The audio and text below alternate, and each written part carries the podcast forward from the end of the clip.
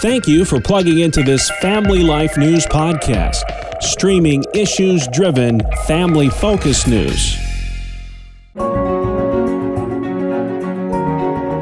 As you and I and everybody listening knows, this is such a hard time to live. We've been through such a challenging time with COVID and separation and economic, stress. We've gotten to a place where Republicans and Democrats can't even talk to each other anymore. The culture is so hard. It would be very easy if we look just at the things that are around us and obvious and apparent, or base our opinion on Christianity or faith or self help or whatever on just what we can see and just what our experience has. Talk with us about how God enters those really hard crisis times for individual lives and for cultures. We stand on the promises of God in tough times like this. The promises of God are solid gold. And those promises, He is a promise maker and He is a promise keeper. So He made promises to Jacob. Early in the life of Jacob, He pledged to always be with him and to return him back to the land. And through his descendants, he would bless the earth. Oh, he kept those promises. He was always with Jacob. He helped him get back to Bethel. And yes, through his descendants, through his wife Leah, his son Judah, through that bloodline came David, came Jesus, came the authors of scripture, came the birth of the church. And so he kept all of those promises. And so I encourage people even if you don't know what God is doing, lay claim to a few promises and just hold on to them. Hold on to them like a barnacle holds on to a boat. God said, All things work together for good for those who love God and are called according to his purpose. That's a promise. Jesus said, I will come back and get you so I can take you to be where I am. That is a promise. That is a for sure promise. And so rather than listen to the problems of the world, turn your attention to the promises of God. Engrave them on your heart. Let them be a part of your life.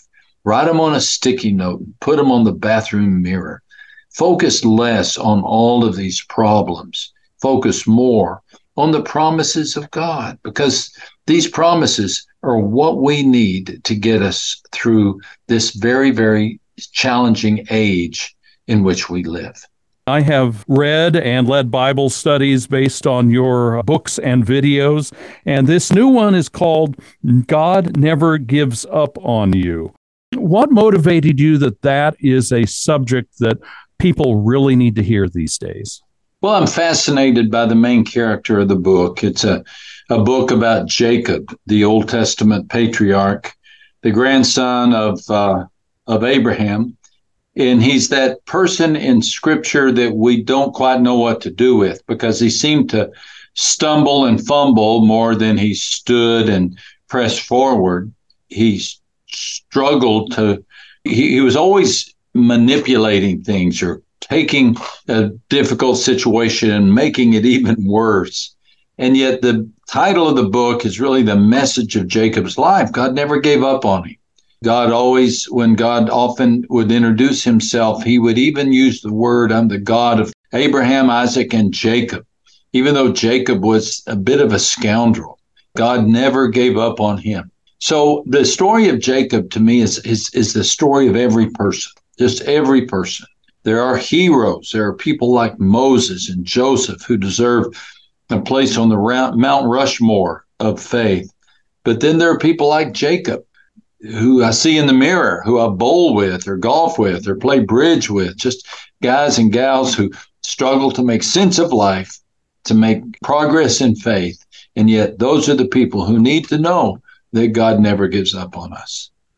As you use him as a metaphor for all of us, what was it that you found in your renewed study of the biblical character Jacob it's always tough to be the second and third generation of a superstar. Things were different in his culture mm-hmm. than the proverbial good old days. What is about his life that makes him such an interesting character to you mm-hmm. and to the rest of us?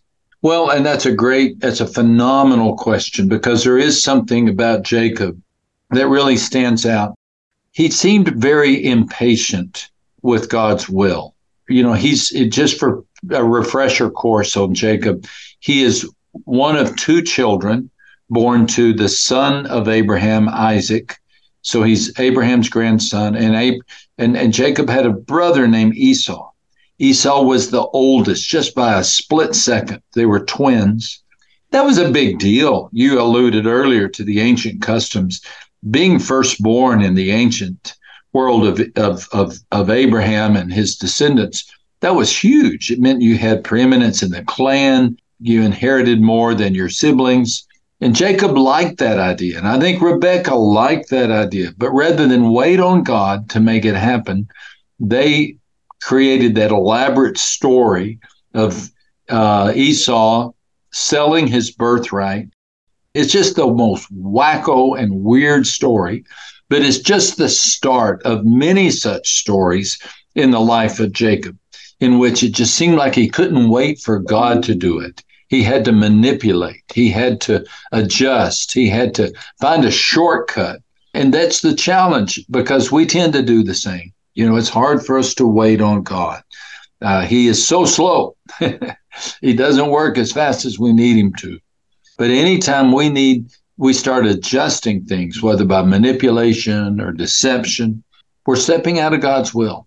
And Jacob paid a price for doing so and he had many bad things happen to him that did not have to happen. But because he had tried to take matters into his own hands rather than trust God, uh, he endured the consequences. God was ever faithful to him, even when he was not faithful to God.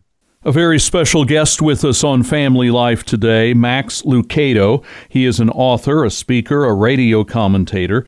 And Max, what else about Abraham's grandson Jacob gives us in our time the strength and encouragement to never give up? The end of Jacob's life is uh, punctuated by the saddest part of Jacob's life, a time in which he camps out near a city of Shechem his daughter is raped, is terrible. He doesn't defend his daughter. He doesn't attack her, go after the men who raped her. He's passive. He's not involved. The brothers of the daughter attack the village. It's a bloodbath. I mean, it's a story that you never study in, in Sunday school just because it's so atrocious. And you think, Jacob, where are you? Is there any redeeming truth in this story? Finally, Jacob packs up moves the family to Bethel, where he's supposed to be all along. And there he encounters God yet again. God will allow us to feel the consequences of our bad mistakes, but he never abandons us entirely. Never, ever, ever. I would have given up on Jacob. I so would have given up on Jacob, but God never did. And I'm thinking there might be someone who's listening who thinks that God should give up on me. You know, I've fumbled again, I've cheated again, or I've lied again, or I've fallen again. God, I wouldn't blame God if He gave up on me, a person might be thinking. The truth is, God won't. He won't. He'll keep coming, He'll keep sending messages, He'll keep reaching out. So reach out to Him in response because that's that's the message of Jacob. And that's really the message that people need to hear today. So many people are close to giving up, Greg. They're so close to throwing in the towel. You know, I hate to to bring up this somber statistic, but the suicide rate is the highest it's been since World War II. Uh, we live in a world full of division, anger, bitterness, polarization.